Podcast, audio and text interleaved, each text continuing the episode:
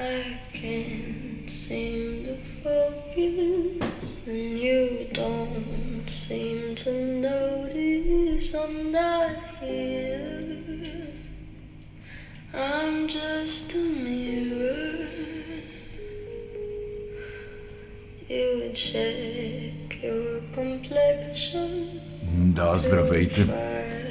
Здравейте. Те слушах какво пее Били Айлиш. Ти изглежда не забелязваш, че аз не съм тук, а съм само отражение в огледалото, което ми напомня един въпрос, който бяха задали на нашия премиер за огледалото, но да не правиме чак толкова далечни връзки. Вчера от Америка има две новини. Едната е новото парче на Били Айлиш, която на 18 години е сега, тя на 16,5-17 успя да стане мега световна звезда, без да блести с нищо, освен с гласа си, с ума си, а с текстовете си, с начина по който си прави записите. И за това излизането на нейното парче става световна новина. Добре, дай другата новина. Другата новина е за изборите, предполагам, които... Не, не, има българска голяма мега звезда, която също вчера издаде нов хит. Това е Преслава. Хита на Преслава не, не го търсете. Няма ново парче от а, Изтрезнявам или как се каже нейното последно, нямам представа. Става дума за фей, фейсбук поста на Преслава, в който тя е монтирала нещо като видео, отказ от Канна Рачева, отразяваща протестите.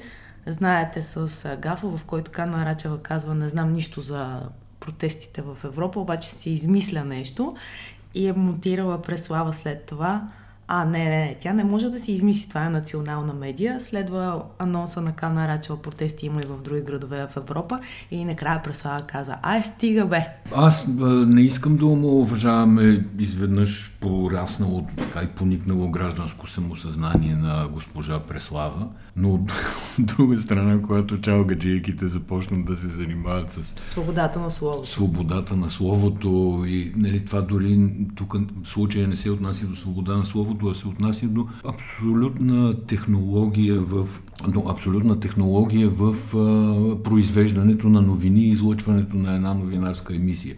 Няма нищо общо с свобода на словото. Аз казвам свобода на словото, защото текста, придружаващия към това видео, който Преслава беше написала, беше нещо за свободата на словото. Нещо в стил Преслава, разбира се. Да, да.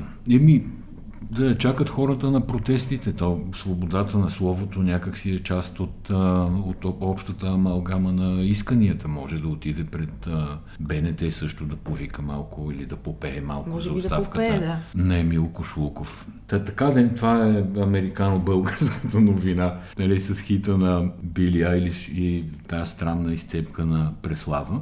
Вчера 30 юли излетя ракетата Атлас 5, която носи марсоход, да го наречеме, едно устройство, което ще се движи по повърхността на Марс. То се нарича Perseverance или на български постоянство. То ще кацне устройството на Марс на 17 февруари след няколко месеца и носи със себе си хеликоптерен дрон. Т.е. освен, че самото устройство ще се движи в някакъв ограничен периметр на Марс, отгоре ще лети дрон и ще снима снимки, които не са правени до сега на тая червена планета. А на зелената планета, Земя, на един човек в Димитров градско му умряха 28 крави. А, каква е връзката между кравите и Марс? Тук при нас нещата са малко по-прозаични, нали? не си мислим за такива откривателства и нали, възвишени мисли за бъдещето на човечеството. Да, Дали ма- може да се пресели тук. Ако ти умират Общо кравите, взето, да, да, как да т- мислиш за да, гледаме хеликоптер? Как, точно това искам да кажа. Гледаме тук как да не ни умрат кравите.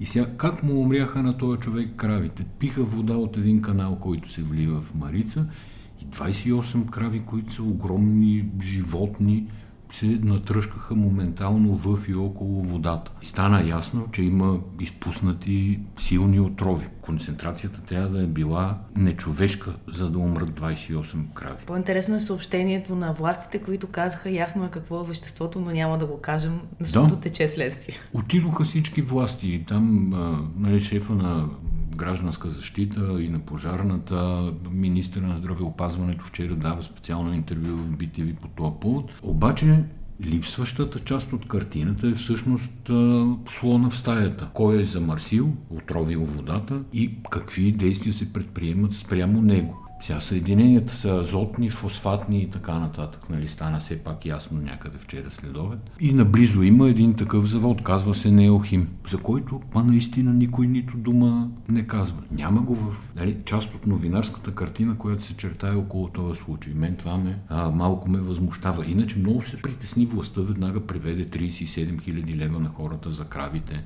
Сега човек казва, че не може да си купи 29 крави с тия пари, може да си купи 10-12, но окей. Няма значение. Аз като Да, гледам той, тя... а, той може да си съди, ако иска неохим, че са му отровили кравите, да си вземе още пари, въпреки като гледам типа хора, едва ли имат достъп до адвокати, до средства, за да извършат цялото действие. Та така. И една друга част от българската картина на Зелената земя. Имаше пак вчера два протеста за това, че на някакви язовири водата им изтича. Нали, тук драмата с студена, някак си се разреши, фърлиха 30 милиона, направиха един водопровод, временно се закърпи положението. Сега, слава Богу, язовира се понапълни и този проблем не съществува. И тия 30 милиона Обаче- станаха излишни, защото аз следя, ако отидеш на ВК Перник, може да следиш нивото на язовир Студеня, което аз Така в е, свободното е. си време правя. Сигурен съм. Не, съвсем сериозно Не, го друго правя. искам да кажа. Абсолютно никаква нужда нямаше от тия 30 милиона. Друго искам да кажа. 30 милиона бяха някакво изкупуване на съвест, както беше и това, че един министр лежа в ареста колко там 4-5 месеца. Накрая, ако е дошъл края, разбира се, изобщо не става ясно има ли отговорен за това, че водата в язовир Студена се източи и се стигна до там стотина хиляден град, доста голям град на 30 км тук от София да остане месеци наред на воден режим. И същото наблюдавам вчера едни хора, рибари от язовир Жребчево, които се бяха събрали 20 на човека, отишли да дадат сигнал. Бяха повикали телевизия, BTV специално гледах вчера. И какво правят хората? Виждат, че водата от язовира изчезва. Властите им казват, да бе, не е така, нали? това с месеци се развива това действие. И те започват всеки ден забиват по един кол там, където е водата и виждат, че на другия ден буквално с по 3-4 метра нивото на водата се дърпа навътре. Разбира се, там има някакви вецове, за които била разрешена вода, па била разрешена 5 единици, 5 милиона тона, примерно, ама я намалили вече на 4 милиона и така нататък, но хората започват да се светкат, че властта ги търкаля просто по, по всички параграфи и започват да, да си търсят правата, водата, свободата и всичко. Много време им трябваше на хората да си потърсят правата, свободата и всичко. Реално тя ги търкаля от много години насам. Никакъв интерес не е защитен на никой, защото аз друго, което наблюдавам, са тези катастрофи с тирове, които стават по магистрала Тракия. За три седмици имаше три обърнали се тира На едно между и също 150 и 160 км. За мен това е много важна тема. Нали, това е тема за живота ти, как ти се движиш, имаш ли, има ли риск да умреш не от COVID-19, за което се взимат постоянно мерки и се говори постоянно, ами поради не, че е намаливо, защото българските пътища, които премиера Борисов казва, че ги строи обещава, че ще ги строи или заплашва, че няма да ги строи, те са в окаяно състояние. И нищо, Дори не, се, нищо не се говори така за е, това. да. Лично аз подавам вече четвърти път сигнал до столичния инспекторат за състоянието на пътната настилка на съседната улица, която настилка се състои от паваш на всеки един месец. Периодично тя се повдига така, че колите чупят картерите си. В смисъл това не е безобидно Да, нещо. стават коловози и, И във се всеки- образува гърбица, Да. която им чупи картерите и тук е пълно с следи от а, изтекло масло. И сега давам пример за имитация на дейност. Във всеки един мейл аз обяснявам, че проблема е траен и че не се състои в пренареждане на павета. След около три седмици столичният инспекторат ми а, отговаря, че ще се вземат мерки. Две седмици по-късно идват едни хора и пренареждат павет. И това се повтаря 4 месеца. И това са тези пари за неотложните ремонти. Буквално наливане на вода в пясък. Това представлява. И за малки и за големи теми се действа по този начин, а ти ми говориш за Марс и за марсоход и за такива неща. Ние сме потънали в такъв бит, всъщност, че целият ни живот преминава в това да или да излъжем системата, или да не паднем в дупка, или да не се спънем на плочка. Ние не можем да дигнем глава, разбираш, защото ти излизайки от къщи, ти трябва да внимаваш да не се спънеш. Така ти минава живота тук в България. Точно така е. Болниците са пълни, важното е кръчмите да не останат празни. Сме писали ние в Булевард България един коментар. През седмицата, който разбира се има повече съдържание, отколкото самото заглавие подсказва, но и самото заглавие е достатъчно показателно, защото когато Борисов излезе преди 2-3 дни да каже за новите мерки за справяне с COVID кризата. Оказа се, че наред с неща, които сега не искам да коментирам, част от тях са стари, част от тях са нови, но не е ясно дали и как ще действат и така нататък. Но някак си едно последно смутено изречение, аз го слушах на живо, каза. А, и там а, 9% за виното и бирата. Защото ресторантьорите ме помолиха много. И сега се оказва, че всичките, а, така да се каже, отстъпки, цялата щедрост на властта или 80% от щедростта на властта се изсипва при ресторантьорите. Нямам нищо против тия хора. Не, те сигурно са пострадали много от пандемията. Обаче... Въпросът е на база на какво го правиш. Това аз не чувам едно число, разбираш. Няма едно число, няма никаква оценка на въздействие. Ресторантьорите го помолили. И сега, тук въпросът е много по-дълбок, защото колко години вече някъде Костов или преди Костов малко се въведе данъка добавена стойност, мисля. Както и да е, не си спомням с точност, но средата на 90-те във всички случаи. Една от най-доб... Едно от най-добрите качества на българската данъчна система беше Единната единната ставка. Да. И всички правителства, Станишев, Цар, Свинар и така нататък, нали, всички правителства казва, разбираха, че това е така и нито един финансов министр в края на краищата не допусна да се развали тая единна ставка. Заради събираемост, заради по-лесна администрация и така нататък, нали много са причини. И сега изведнъж изникват едни 9%, които започват да се прилагат наляво и надясно. И какво става в простия резултат, нали, в живия живот? Отивам да купа на детето Макдоналдс, което ме помоли. И казвам, дайте ми ги за вкъщи, там каквото купувам, в турбичка. И тази вика, ами ние вече не сервираме за вкъщи. Ако си имате турбичка, ние ще ви ги дадеме в табла за тук, а вие си ги сложете в турбичка. И аз много се очудих. Питах защо е цялата работа. Да, нямах си турбичка. И много се почудих защо е цялата тая работа и питам, бе, защо така, как, как Ами тук във връзка с някакви мерки за COVID, казва момичето за штанда, нали? Да. което очевидно не знае. После аз си дадох сметка, че всъщност ако те ти продадат храна за вкъщи, трябва да начислят 20% и ще си останат със стандартната печалба от преди кризата. Ако ти я дадат за там, те ще си начислят 9% ДДС, ще си увеличат печалбата си 11%. Това е от, от една страна е нормално економическо поведение. От друга страна, причината за това поведение е зададена края на кращата от държавата, заради въвеждането на диференцираната ставка. И ето, нали, как едни неща, които може би на повечето хора им се струват малко абстрактни, тук ставки, диференцирани, това, онова, в живота идват а, и чукат на вратата, искат ти турбичка. Да, това е, това е уникално просто. Понеже когато в свободното си време не наблюдавам нивото на язовир студена, съм в група във Фейсбук за бърза помощ. Това не го ли? знаеш Не, също, не, да, ето не. каква новина. Има няколко групи, където са мед... в които са медиците от спешна помощ и те си говорят помежду си. Така. И нали се раздаваха миналата седмица, по-миналата седмица пари на калпак. Между другото, трябва да се отбележи как Бойко раздава пари. Той ги дава лично. Визо, все едно отваря чекмеджето на нощното шкафче и ги вади от там. Такъв Така е е. изразъм. И има страшни брожения в тези групи, че парите всъщност не отиват до спешните медици. Те отиват всички, които работят с COVID и така нататък, отделенията и администрацията. да, и болниците започват да импровизират върху това как да раздават парите. Такава е очевидно. Смисъл, Та, та, това, са едни, това са примери, нали, как за недомислени неща. Тоест, как ти винаги правиш нещо, обаче като няма кой да има капацитет да сметне, защото не случайно казвам думата капацитет, ние след малко ще стигнем до пълния капацитет на властта. Искаш да ти пусна между другото един запис? преди да пуснеш, искам да завърша тая част, която говорим сега. И за да кажа, че Борисов други работи може да не е успял за три мандата, обаче успя да създаде много крилати фрази, една от които е Пунтамар. Нали, всичко, за което говорим до тук, ремонта на паветата тук до нас, строежите на магистрали, помощите за мерките срещу COVID и така нататък, това е в огромния си процент Пунтамар.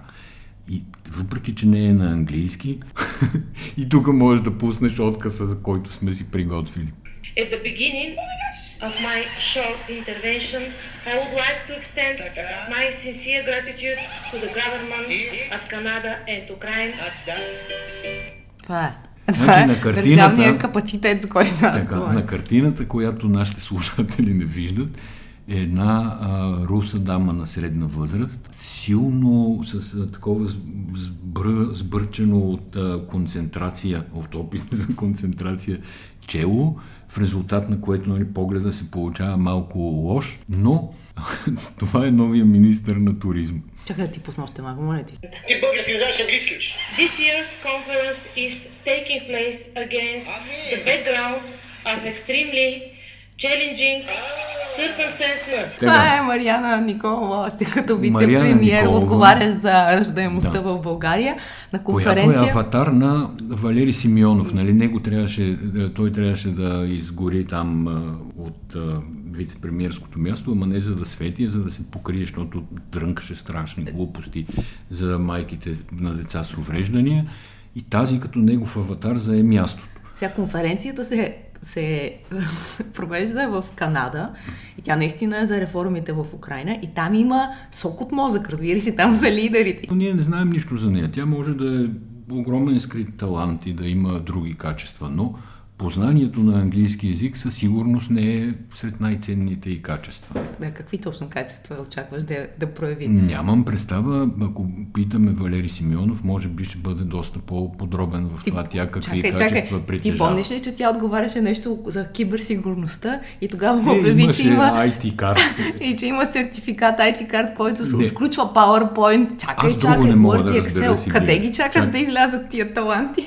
Друго не мога да разбера. За три години там и малко, в което е третото правителство на Борисов, все пак се изпосмени маса народ, министри, шефове на агенции и това онова. И нали, един пада, друг ще го смени. И аз непрекъснато чакам вече тая къса скамейка да се е изчерпала от хора с спорни качества и да започнат да, да влизат просто поради липса на други някакви все пак по-експертни хора, които нещо повече знаят от тесния партиен там елит. Не, абсолютно всеки следващ е копия на предишния. Дани Кирилов, Кирилов замени Цецка Цачева.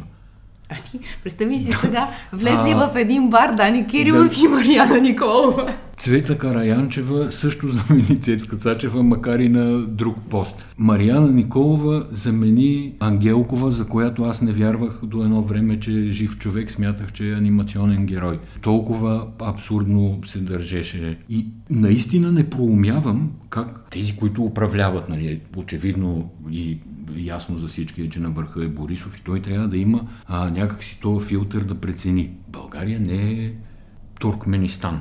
Нали, ние сме в Европа, членове на Европейски съюз, членове на НАТО. Хората се опитват някакси да ни интегрират в канадски конференции за Украина, в Тази срещи на европейско, Трудо, разбира се, това не е в срещи бе. на европейско ниво и така нататък. И как па един не се намери, който да говори приличен и свободен английски. Ма не, чак сега въобще не коментирам английски. Аз коментирам, че тя е отишла там и се е навила, не знаеки английски, да чете това нещо, транскрибирано на български язик. Тя чете нещо, което според мен за първи път е чела. Тя можеше в самолета да си го прочете. И какво ражда тази министърка на първата седмица от Министерството си? Казва, че ще препоръча на българските ресторанти да, да въведат български менюта. В българското меню влиза една доста сигурно цяла тетрадка трябва да има в българското меню за псовни. Как да кажа, фолклора наоколо винаги, ема ние, само ние и сърбите псуваме толкова, нали сърбите малко ни бият, така да се каже. В, Защото сърбите доста ни бият. Да, това е фолклора, но ние сме все пак някакви световни шампиони. Факт, че почти. с тях, да. И тук изниква новия запис на гласа, който прилича на Бойко Борисов където такъв каруцарски език, мен ми е неудобно, мен ми е неудобно да повторя всичко това, което, което чух. Томислава е И като, умен човек, като, пуснах, да- чакай, като пуснах записа, инстинктивно почнах да се озъртам тук, да не би детето да слуша. Е, нямам, нямам думи. Реакциите на хората, ема ние го знаеме, че е такъв. Еми, знаете го. От гледна точка на това как се чувства един човек като някакси гражданин на тая държава, не изглеждат никак красиво нещата.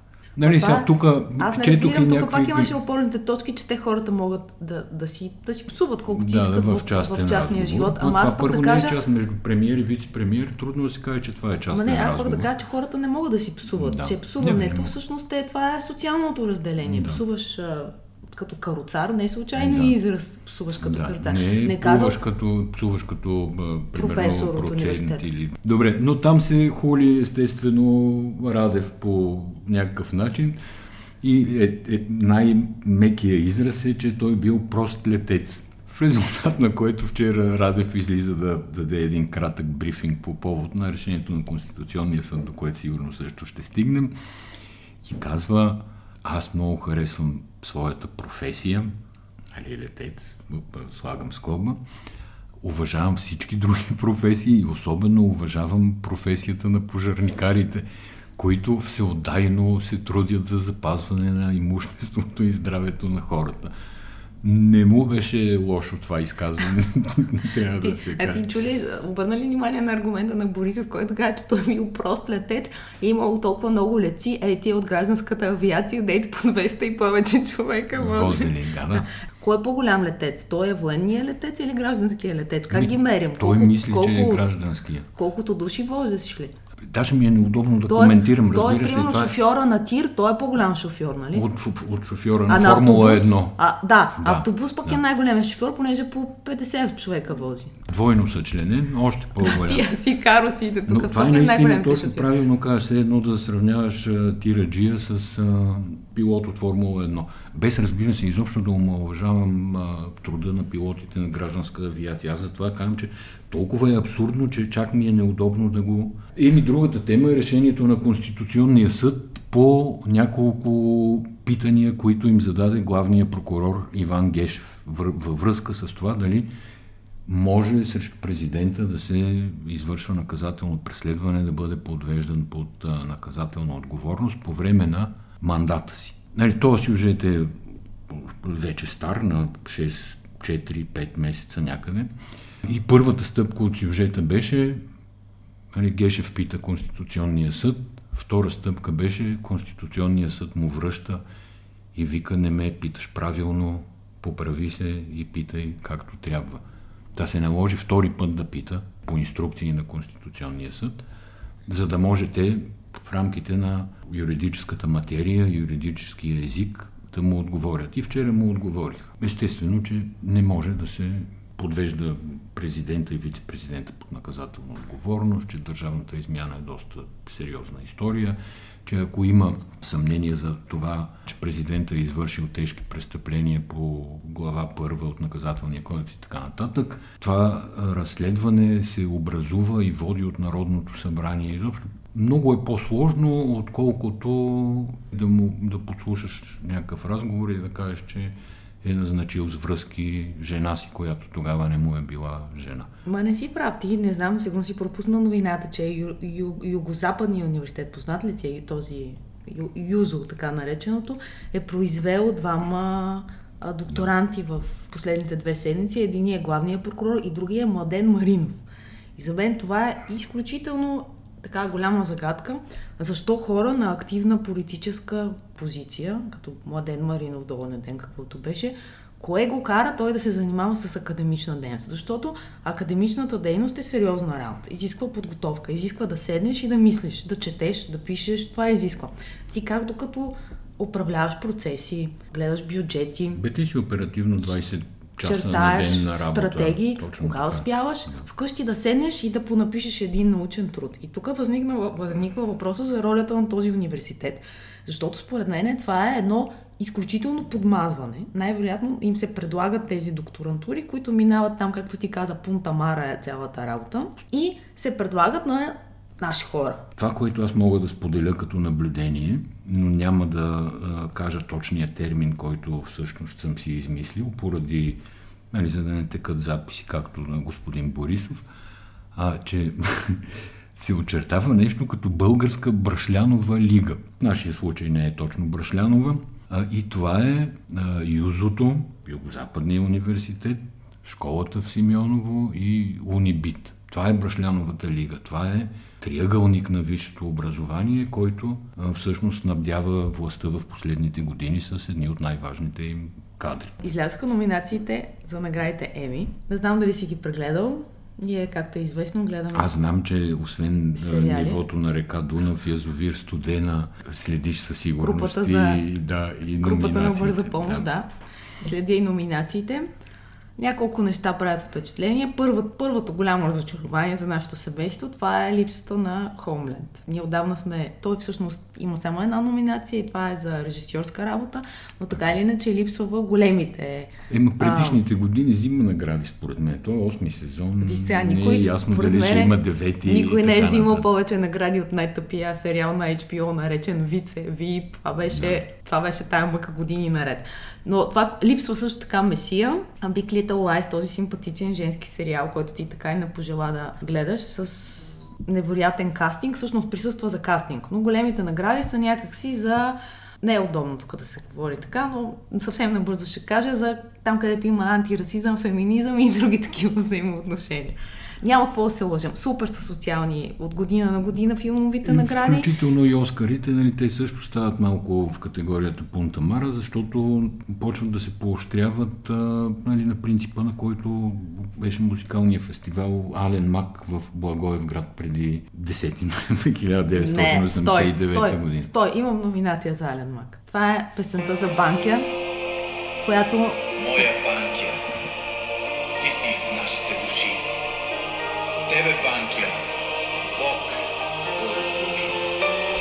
Значи, така- банка я благослови Бог. Няма никакъв а, спор по въпроса. За три 24 мандата на часа- премиера града изглежда прекрасно. песен за Банкя е на път да разбие летните хитове. Значи тази песен за Банкя е много добър пример даде с Ален Мак. Ще вземе, както написа някой, предпоследна награда от Волем. И тук съм, то изключим Ангел, За... Ангел Заберски. Да, Ангел син. Заберски син. Да, останалите са някакви хора, Катя и Здравко, дует Ритон, братя Аргирови, този Евгений Будинов, Нали знаеш, актьора, дето е депутат от ГЕРБ, който според мен е най-доброто му актьорско майсторство се случва сега, докато дава интервюта като депутат от ГЕРБ. Това е някакъв катаклизъм е това, разбираш ли, природен е, е този хит. Летен. Ма, моята вяра в доброто по принцип и вродения ми оптимизъм ме карат да мисля, че тия хора съвсем чисто сърдечно и от ентусиазъм и от това, че са били запленени от банкя, са седнали, събрали са се, написали са музика, текст и са продуцирали тази прекрасна песен. Нищо друго не подозирам, освен истинско обаяние от красотите и величието на град Банки. Най-тъжното в цялата история е, че продуцент на парчето е една девойка, млада певица, която се, се е замкмет на банкя е на 20 и няколко години. А песента звучи като да е писана средата на 70-те, от ако баба трябва да е жанр. Разбира се, от баба й. Развали хубавия финал. Аз исках така съвсем оптимистично, чисто сърдечно и добро намерено да завършим този подкаст. Ще го свършим този подкаст с едни други записи от Америка, които са изтекли в Spotify. Една жена казва, ако не познавате този глас, това е гласът на съпруга ми. Това не съм аз. Мога и аз да го кажа, но не съм. Става дума за Мишел Обама, която почна новия си подкаст. Той ще бъде качен в Spotify. Тя започна Цялото семейство се занимава с продуцентска дейност, според мен е издателска от последните две години. Те имат договор с Netflix, а сега почва и подкаста на Мишел Обама. Тук ще ти прозвучи много познато на тебе. Те ще говорят за семейния си живот, ще обсъждат през семейния си живот, тъй като те са съпрузи с 30 годишен брак. Ние не можем да се похвалим с 30 годишен, но един ден и ние ще можем, когато сключим договор с Spotify. а, и ще си говорят за всичко около там нещата от живота и така нататък. Много симпатична снимка на двамата, черно-бяла, стоят си в хола, тя е по къси панталонки и блуза, боса, той се смее и я гледа с любов. Благодарим ви, че бяхте с нас. Абонирайте се за нашия подкаст, независимо къде го слушате. Ако го слушате в Apple, много ще се радваме да ни оставите отзив, честен и обещаваме следващата седмица отново да записваме. Речено сторено.